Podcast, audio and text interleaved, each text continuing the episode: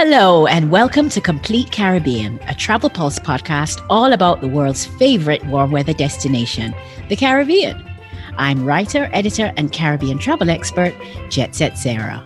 And I'm Brian Major, managing editor here at Travel Pulse.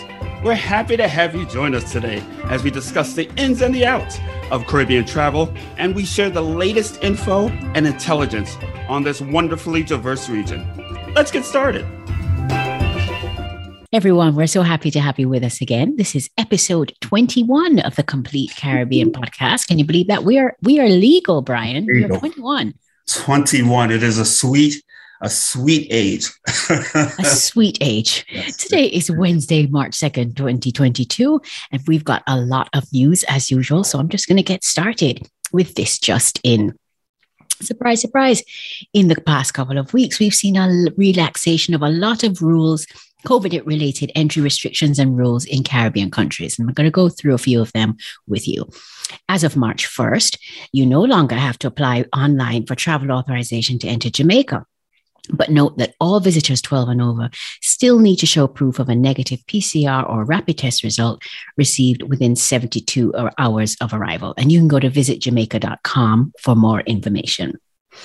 Over in Barbados, in addition to a PCR test within three days of arrival on the island, you can now enter with negative results from a rapid antigen test taken within a day before you touch down. Also, if you're in transit in Barbados, as, as you may be if you're flying onward to, say, the Grenadines, a test is no longer required. BarbadosTravelProtocols.com has all the latest information.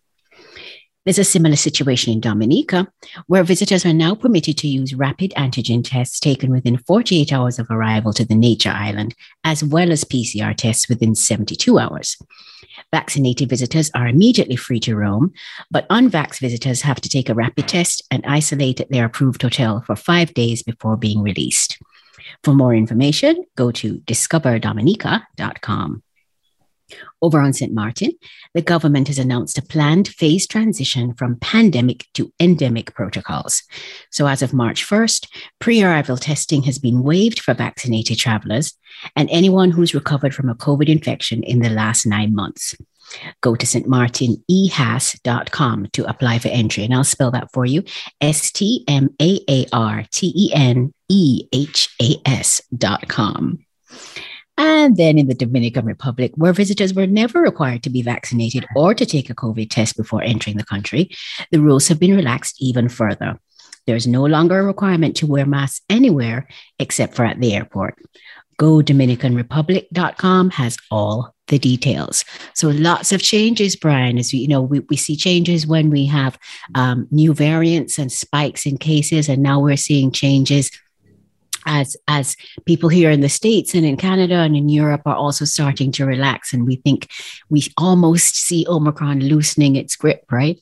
That's right, and you you remember what our Caribbean governments promised us? They said they would adapt protocols as uh, as mm-hmm. change, and they're doing that. So um, you know, and we both traveled a lot recently. You got to stay up on your protocols and and go to those yep. websites that Sarah recommended, the uh, the authorized websites. Really, that's a, that's a way to start your travels.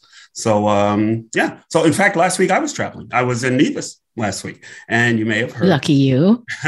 lucky, very lucky. I was very lucky to be named a Nevis Tourism Ambassador for 2022. And as part of that great honor, last week I made my first visit to the destination since 2017. So this is a pre-pandemic, you know. So, um, but I found it to be just as wonderful as ever. I spent two nights of my stay at the Montpelier Plantation and Beach and two nights at the Four Seasons Nevis.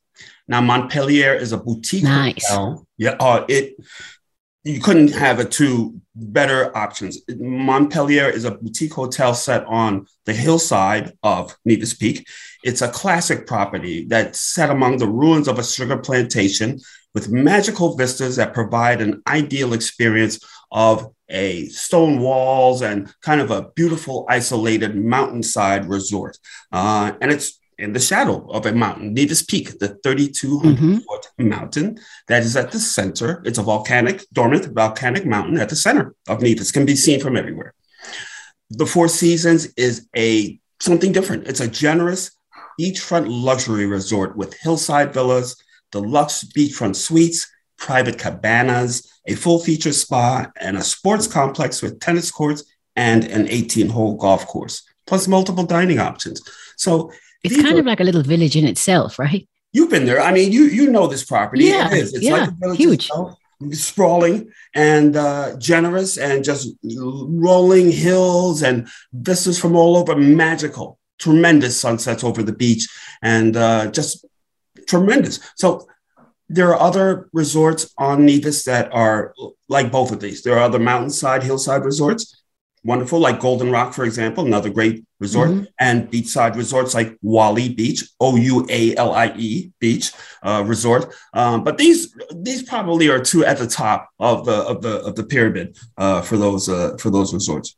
So beyond the resorts, uh, I was with Devon Liburd, uh, the interim CEO of the Nevis Tourism Authority, who we've had here before on this. On yes, we have a couple weeks ago. Yeah, and Devon and I met with Mark Brantley. He's Nevis's premier and also Minister of Tourism and a friend of both of ours and a friend of the show. And we've had him on the show, right? Absolutely. And uh, the minister discussed the measures the country is taking to reactivate tourism while keeping the Nevis populace safe, along with the tourism workers. Then I spent time touring island sites with Greg Phillip of Nevis Tours. As Sarah knows, Greg is a former CEO of the Nevis Tourism Authority and a native of the country. After a great little breakfast at Cafe des Arts, a, a great little seaside kind of bookstore slash uh, restaurant right adjacent to the Nevis History and Alexander Hamilton Museum, we toured, we toured sites in Charlestown, including the Jewish Cemetery and other places tied to Hamilton's past, including the slave market. And Greg does a great job of explaining kind of the scene there, the past scene, what Alexander Hamilton experienced there, and how it influenced his later behavior and his later leadership. So then later we took a drive down a winding, vegetation covered road to Cottle Church. It was built by John Cottle in 1824 as a place for his family and his slaves to worship together. Uh, I know Sarah's written about this place before because it is something very special. Uh, yes. It is a historic site. It uh, has no roof, um, but it has a foundation and the walls existing. And on the back of the wall is a list of the all of the parishioners, including the enslaved parishioners. So it is a hallowed kind of site. And uh, Greg talks very eloquently about its importance and its significance to history. Uh, the history yeah. of uh, the transatlantic slave uh, uh, industry.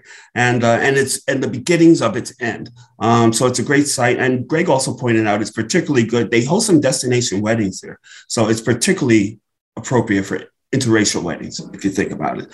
So another terrific example of, of what's on this tiny island of nevis very magical. And i want to mention last that there's it's also an adventure island. There's history there's this beach but mm-hmm. it's a, it's a great adventure island. I did an atv tour around the island with Queen City ATV Adventure Tours, a company there. We zipped, we basically circumnavigated the 36 square mile island. Right. And we went up into some trails, and it, you know, it's just a terrific way to get around. And I, that's the second one I've done. I have fun every time. I think I'm going to do that every time I go to Nevis. So, um, it was just such a great uh, time. And it's just an example of what you can do when you're in Nevis. So go to nevisisland.com for more information on the island.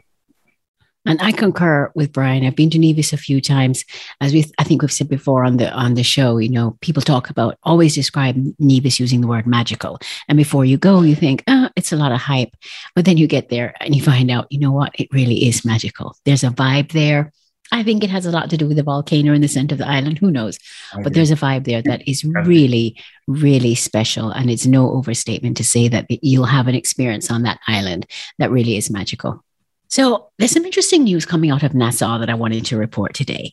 And that is that last week, the first ever TSA pre check line outside the United States was opened at Lynden Pindling International Airport. You may know that 80% of the Bahamas inbound tourists originate stateside, and Nassau's airport is the fourth busiest airport in the Caribbean. So, understandably, officials are confident that this new lane will help streamline the whole passenger experience. And then, when you take into account the fact that um, LPIA is actually one of the few airports in the Caribbean. Uh, I think there's Aruba and Bermuda, which, yes, we know is not Caribbean, but we embrace it. Um, in Aruba, in uh, Bermuda and in Nassau, you can also do pre clearance for US Customs and Border Control. So you're going to really be able to zip through. If you have pre check and you also take advantage of pre-clearance, you're just going to be able to zip through that airport lickety split. I wish you could zip through it that fast coming in, then quickly get to the beach and to your vacation. But at least going home, it's going to be, I guess, less painful because you can just slide through all really, really quickly if you're coming back to the US. There's nothing like getting off of that plane after the international flight. You've already done your your clearance in Nassau, and you just go home. Yes, Yes. Especially for us, part, we don't check bags. yes, exactly. No bag checking. No, team team bags. carry on here, yeah. definitely. But yeah, that's that's nice. It's, it really kind of eases the sting of having to leave the Bahamas, I think. Definitely. Now we've got some more news. Uh, after an absence, you know, again, post outbreak reopenings. After an absence of more than two years, cruise ships will return to the Cayman Islands beginning March 21st, according to Tourism Minister Kenneth Bryan. Cayman will resume cruise calls in a phased approach, Bryan said, with arrivals initially limited to a maximum of 40% of previous passenger volumes. During the first phase, which is slated to last four weeks, arrivals will be capped at 75,000 passengers, which is less than half the monthly average in 2019. That year, the Cayman Islands hosted 1.8 million cruise passengers. It's not going to approach those numbers this year. Bryan said the return of cruise ships, however, to Georgetown, the Cayman capital, will be good news for the taxi drivers and the tour operators that rely on that sector for the majority of their business.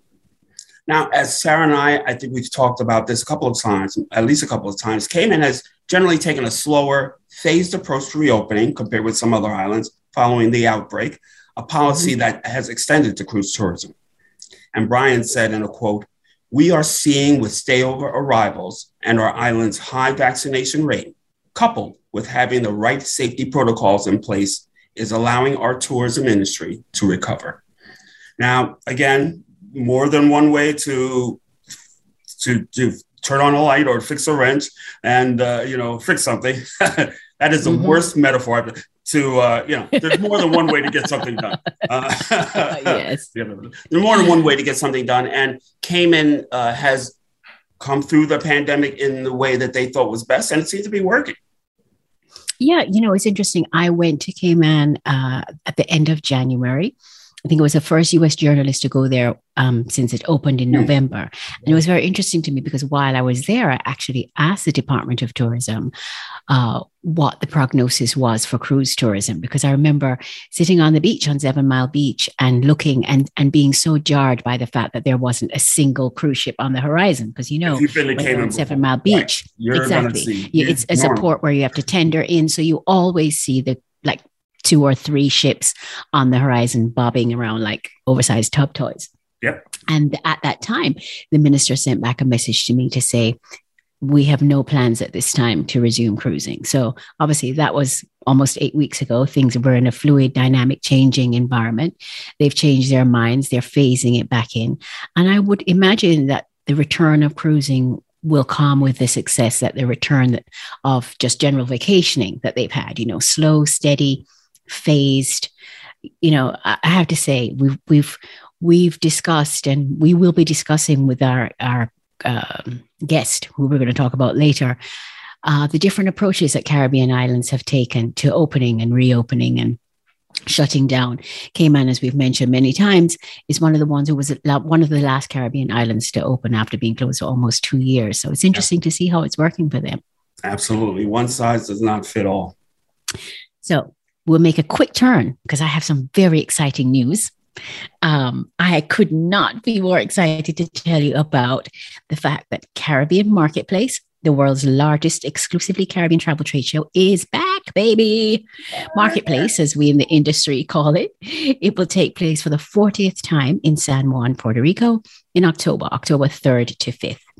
So traditionally, this event is where Caribbean travel buyers and sellers, the resorts and attractions, where they would come together to do business. You know, back in the old days when you had to do it face to face and there was no email or fax even, or, you know, telephone calls were too expensive, people met once a year in the Caribbean, all the big tour companies and all the uh, hotels, resorts, and attractions to actually do business to put those contracts on the books for the year. So, no, we all do it by email and Zoom increasingly, but it is so nice to be able to see each other in person. And I can tell you that for Brian and I, this is like our high school reunion, right? Yeah, because it's really, it's really the only time once a year when we can get together with all our Caribbean covering colleagues in the media and just have a great time and talk to each other.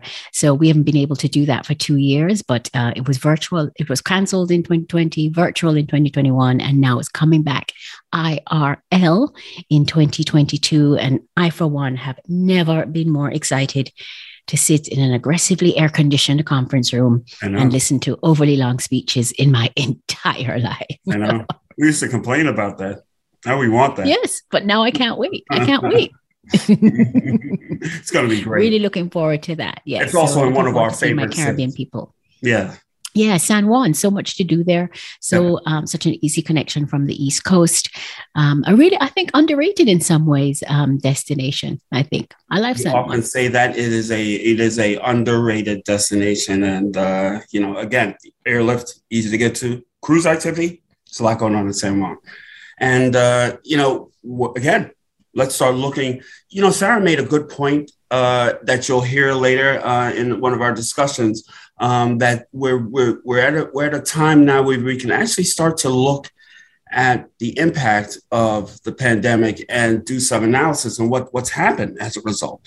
And during the recent CTO briefings for media, uh, some of the Caribbean leaders said, in general, they're targeting 2023 for visitor arrivals to return or approach the levels recorded in 2019. And as Sarah and I both know, 2019 was a record year for many Caribbean destinations, highest totals Absolutely. for several destinations, and then 2020 happened. so, um, so several, um, uh, some, uh, uh, some of the leaders said 2023, but others are a little less certain.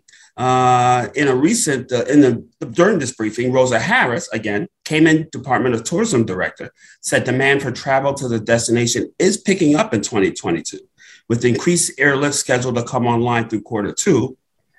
But still, the destination is targeting 175,000 to 200,000 people, visitors for all of 2022. This is a million, two million plus destination. Uh, she said that figures 35 to 40% of 2019 levels. She said the targets will be met, higher targets will be met when air arrivals ramp up, as usual, in February and March and throughout the summer. As a result, Cayman's return to 2020-19 arrivals is undetermined, she said, because it depends heavily on how much air service comes back. She said, We're in an environment of uncertainty, but we do want to increase our air arrivals to be able to have a very strong summer. Now, some of the other destinations had a little bit of a different view. Donovan White, Jamaica's, Jamaica's director of tourism, predicted the country will return to 2019 levels by quarter three of 2023. Jamaica's very aggressive. We know they've done a, a real, uh, they opened up relatively early compared to some of the other islands, and they've been very aggressive Mhm. about having tourism return. Petra Roach, at our friend Petra Roach at Grenada Tourism Authority, she's a CEO there, said late 2023, early 2024. And Clive McCoy, another friend of ours of Virgin Islands, British Virgin Islands, Director of Tourism, predicted the territory won't see pre COVID numbers until 2023. You know, we're, we're seeing folks coming back. We're seeing a lot of wanderlust that has us very positive about where things are going. But th- behind that, there was a lot of damage done. The war was a, it was a setback for the Caribbean Mhm. tourism industry, the pandemic. So we're, remember, we're still coming out of that. Yeah, I mean, the Caribbean tourism, I'm confident really will bounce back, but I think that's going to be. I'm not a ten- tennis playing person, but I, I think it's it's not going to be, you know, a quick bounce. It's going to be like a, like a slow. I don't know what do they call it, a drop spin. I don't know. There you go. Really, I don't know. I don't know my tennis terms, Yeah. but it's not going to be a, a quick thing. It's going to take time, and you know, I think we can't say with any confidence really that they're that most people are not going to get it till 20, 2024 probably. Absolutely. And that's that's you know hoping nothing else happens. that yeah, we, are exactly. not because we, have now learned our life is quite unpredictable. We don't exactly, know what's down. Exactly. You never know. But there is someone that we're speaking to this week who doesn't know the future, but can predict it pretty well because he's been in the industry for years. Um, he's our guest on Island Intel. So I won't say any more. We'll just get straight on into the interview on Island Intel today, it's very, it's a very special moment on Island Intel today because for the first time on episode 21, we're actually welcoming back a returning guest. We are thrilled to have with us Mr. Paul Pennicook of the CEO of the new Pennicook and Associates. Welcome, Paul. Happy to have you here. Thank you, Sarah. Really good to be here with you. And hi, Brian. How you doing? Great. Thank you for coming back, uh, Paul. We really enjoy having you every time. Thanks, man. Yes, it's so nice. We've got you're so nice. We've had to have you on twice. And last time we had you on in your position as head tourism honcho for Curacao, but we understand now that you have a whole new venture going on, Pennicook and Associates. So tell us, tell the listeners a little bit about your background in tourism because I've known you for a long time. I know you've been in tourism in Jamaica, in Curacao, all over the world. So tell us a bit about your background and why you launched Pennicook and Associates and what services it offers. Right. Well, really, I really want to thank you guys for the opportunity to do this. But just quickly, I've been in the industry some 40 years now. After graduating from hotel school at Cornell, I went back to Jamaica and got involved in hotel management. So I've been in uh, senior management positions in hotels. I have been the CEO, president of a hotel group, Couples Resorts. I have mm-hmm. also held positions as senior VP sales and marketing for SuperClubs when they were around. And I was executive VP at one point for Unique Vacations, which of course is the marketing arm of Sandals Resorts. Right. I was also senior VP sales and marketing for Air Jamaica for a couple of years. And as you mentioned earlier, I have been director of tourism for Jamaica on two occasions. And most recently, I was CEO of the Curacao Tourist Board. Brian, I think this Having, is the part we're gonna we're gonna have to bow down now because have you ever heard a resume as illustrious as this one? I'm not sure. I'm not sure. that thinking, you know, he has. earlier, we were just you have so much to to offer and so much uh, experience to draw back on that uh, is is critical at a time like this. Absolutely, and that is precisely why I've launched Pennicook and Associates because I decided that with all the experience that I've had and with all the crises that I've navigated through in different positions, whether it's managing hotel groups or managing destinations, their tourist boards or whatever. I have been through a number of crises. I have been in different situations that really speak to a time like this. As a matter of fact, I led the tourist board in Curacao through COVID. Um, so I was there mm-hmm. until very, very recently. Yeah. And so I decided to package all this experience and put together this group where I am leading the group and I have associates in every sort of sector that I can draw on as and when needed. The services we're providing one, hotel operations. If there's a hotel group that needs some tightening up of their management, we can go in and do that.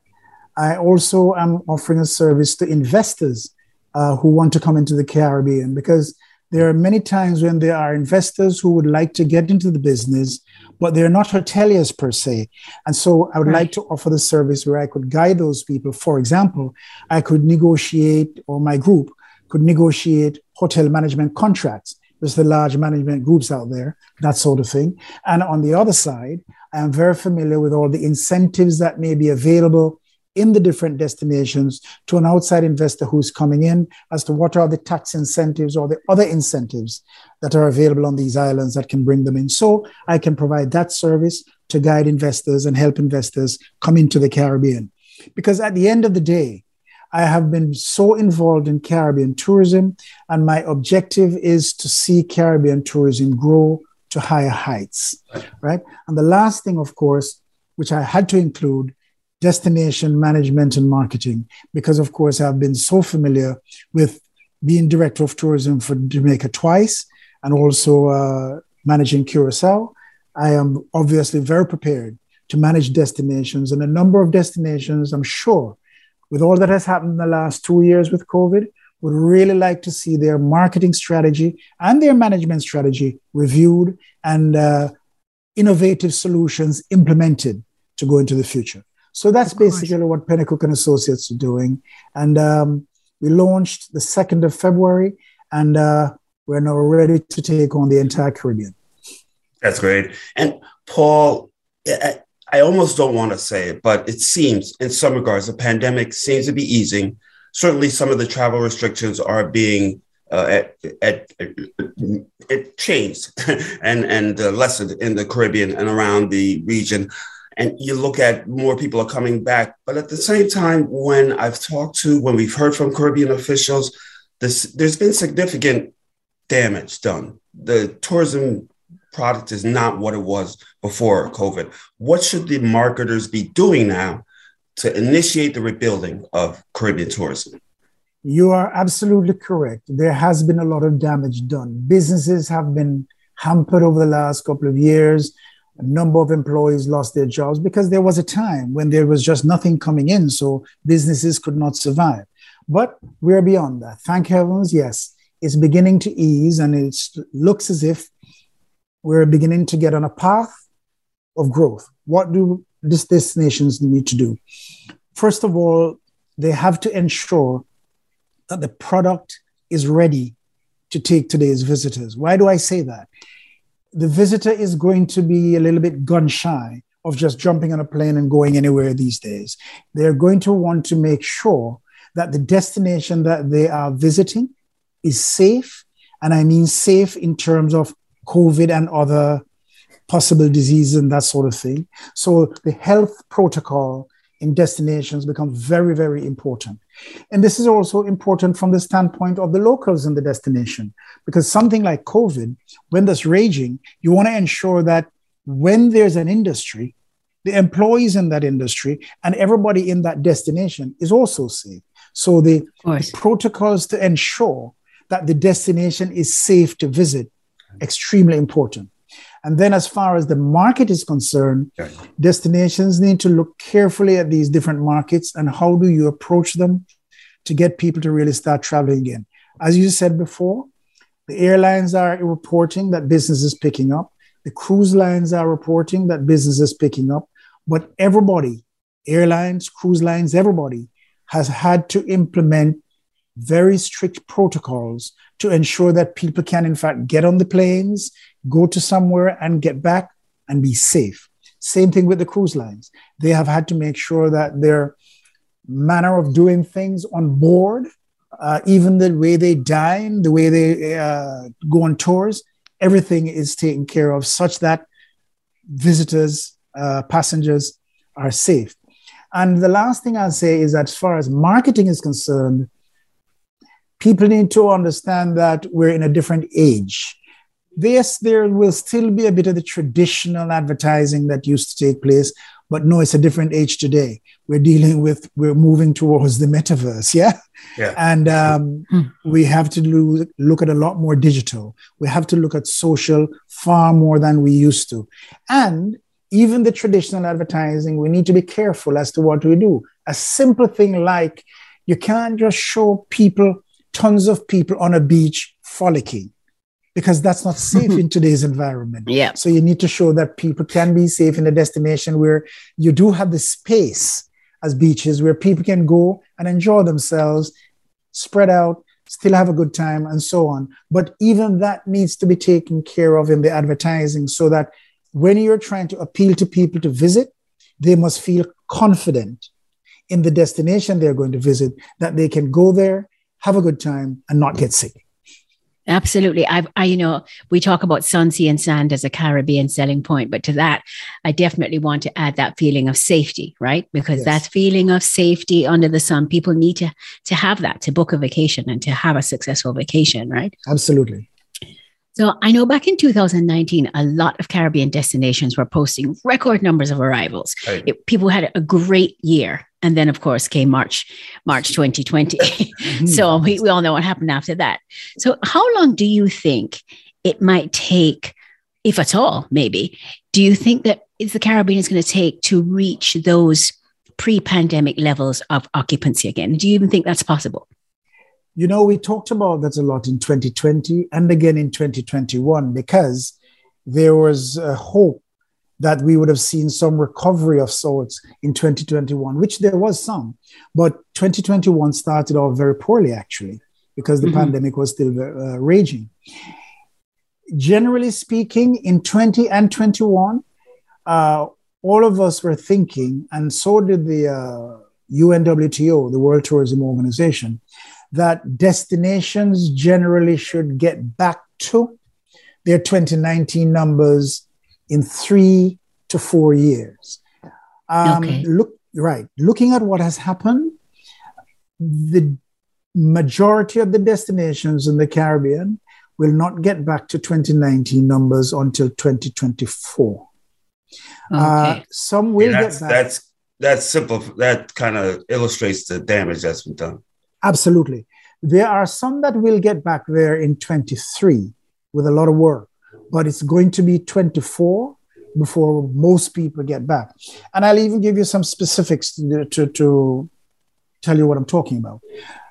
In 21 that just concluded, no one, no one that I'm aware of got to 2019's numbers. There are some people who did much better than 20, than 20, obviously, but there is the Dominican Republic that is mm-hmm. doing mm-hmm. very, very well.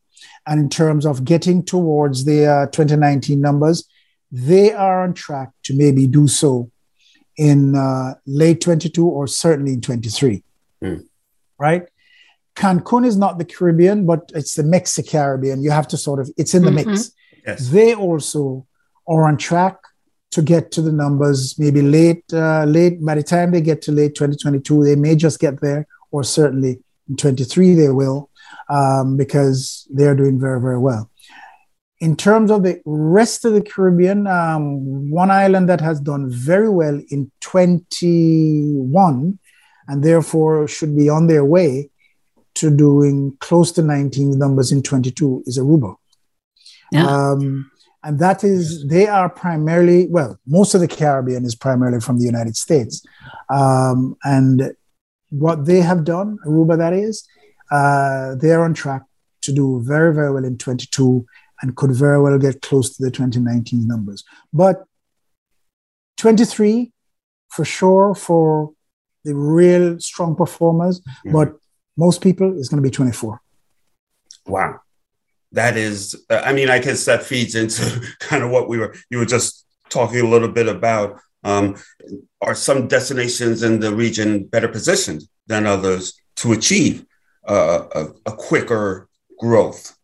And why? Absolutely, why absolutely, and that's exactly the point. And and this is really this has had to do. Is this something they've done, they or that they're it, inherent? It, it's it's it's a couple of things. Um, in the case of Aruba, for example, they have a sort of built-in uh, U.S. factor that really really helps them, and that is there are a number of people in the United States who own timeshares in uh, Aruba. And so, as a matter of course, they go to Aruba every year. And uh, once COVID started to decline, these people started to come back because, you know, they have their place down there that they go every year for holiday.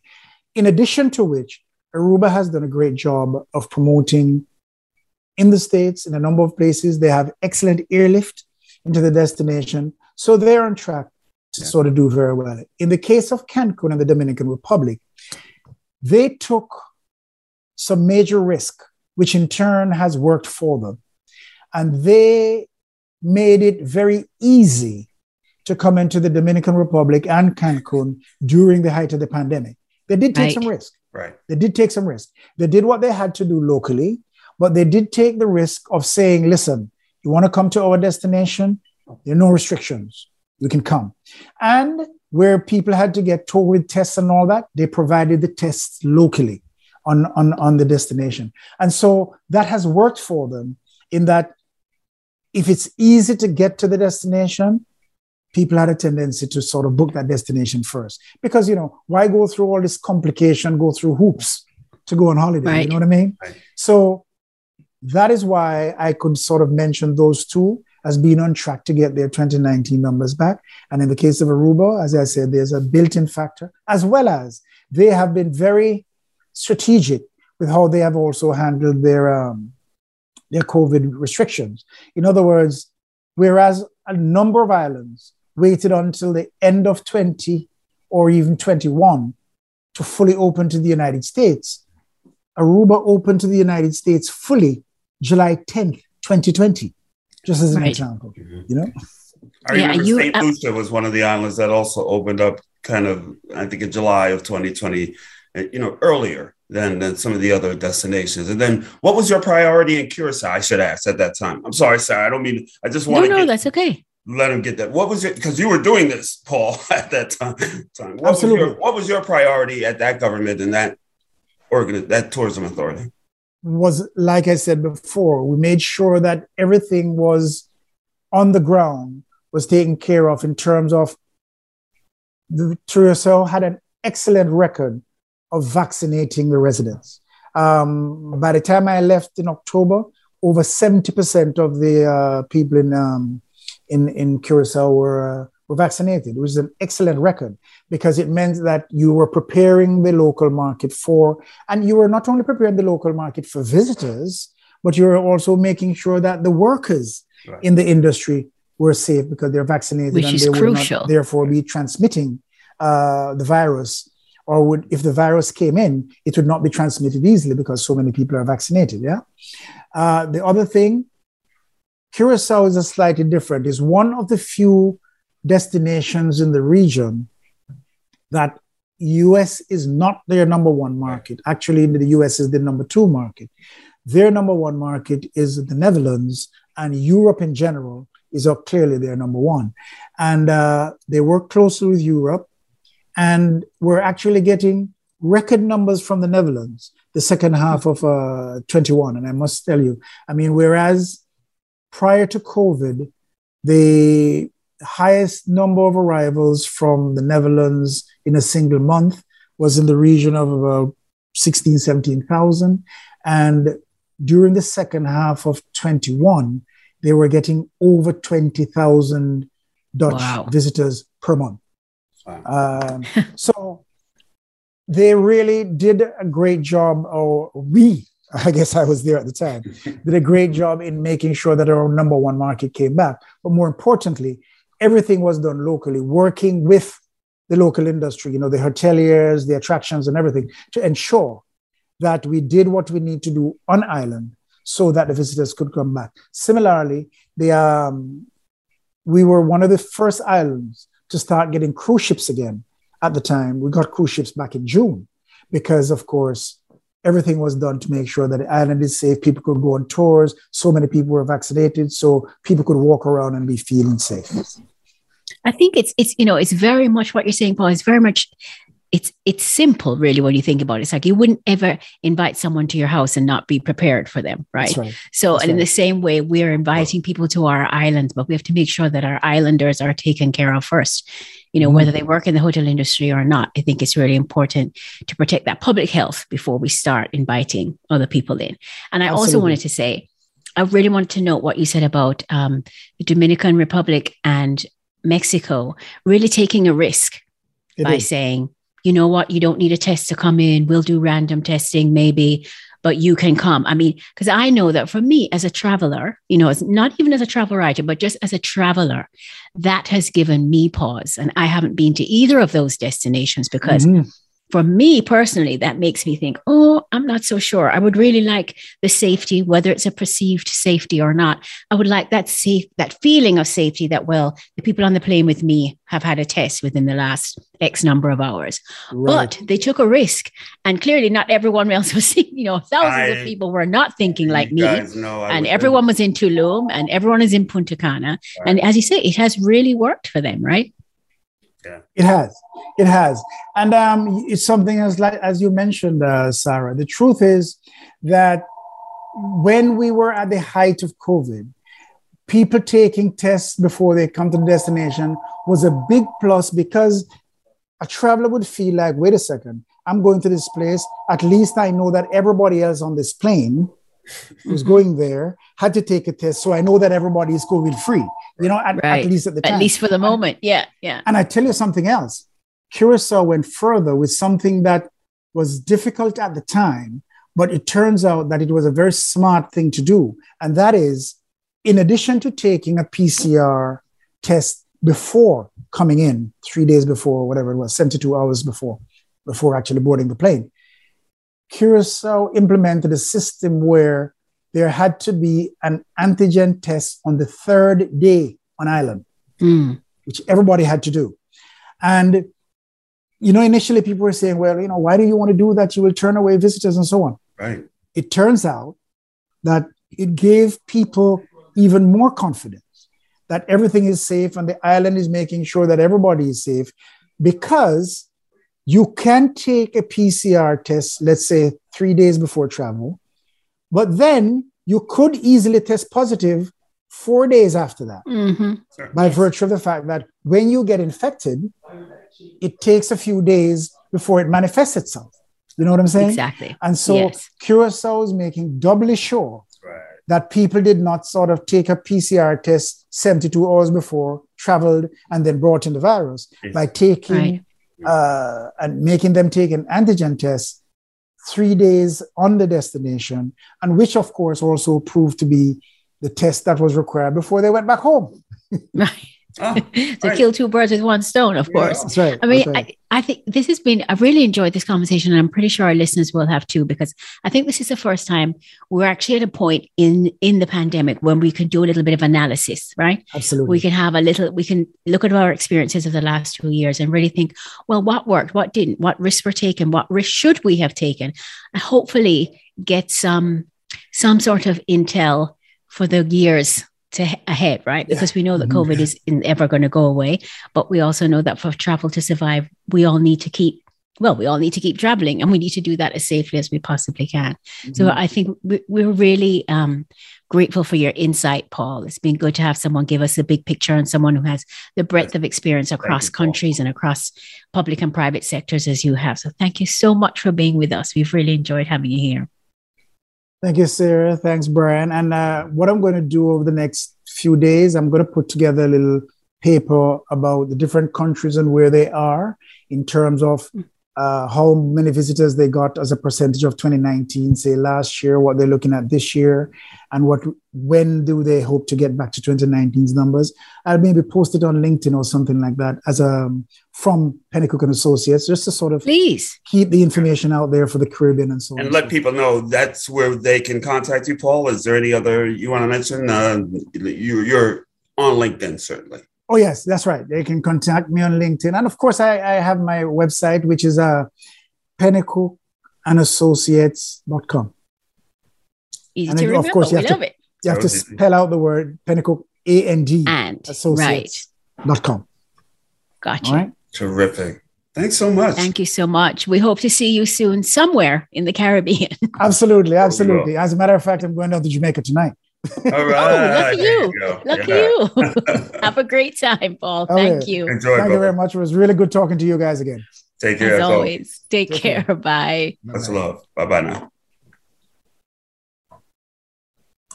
Gosh, we really appreciate those insights that Paul Pennicook was able to bring us. He's had decades of experience in the industry, and you can tell it's really working for him. And we're happy to share his predictions with you. And that really brings us to the end of the show. I can't believe it. This episode 21 is in the bag. We've had a lot of news. Uh, always fun bringing it to you. And of course, we're always so grateful that you listen to us because we know you have lots of other podcasts you could listen to.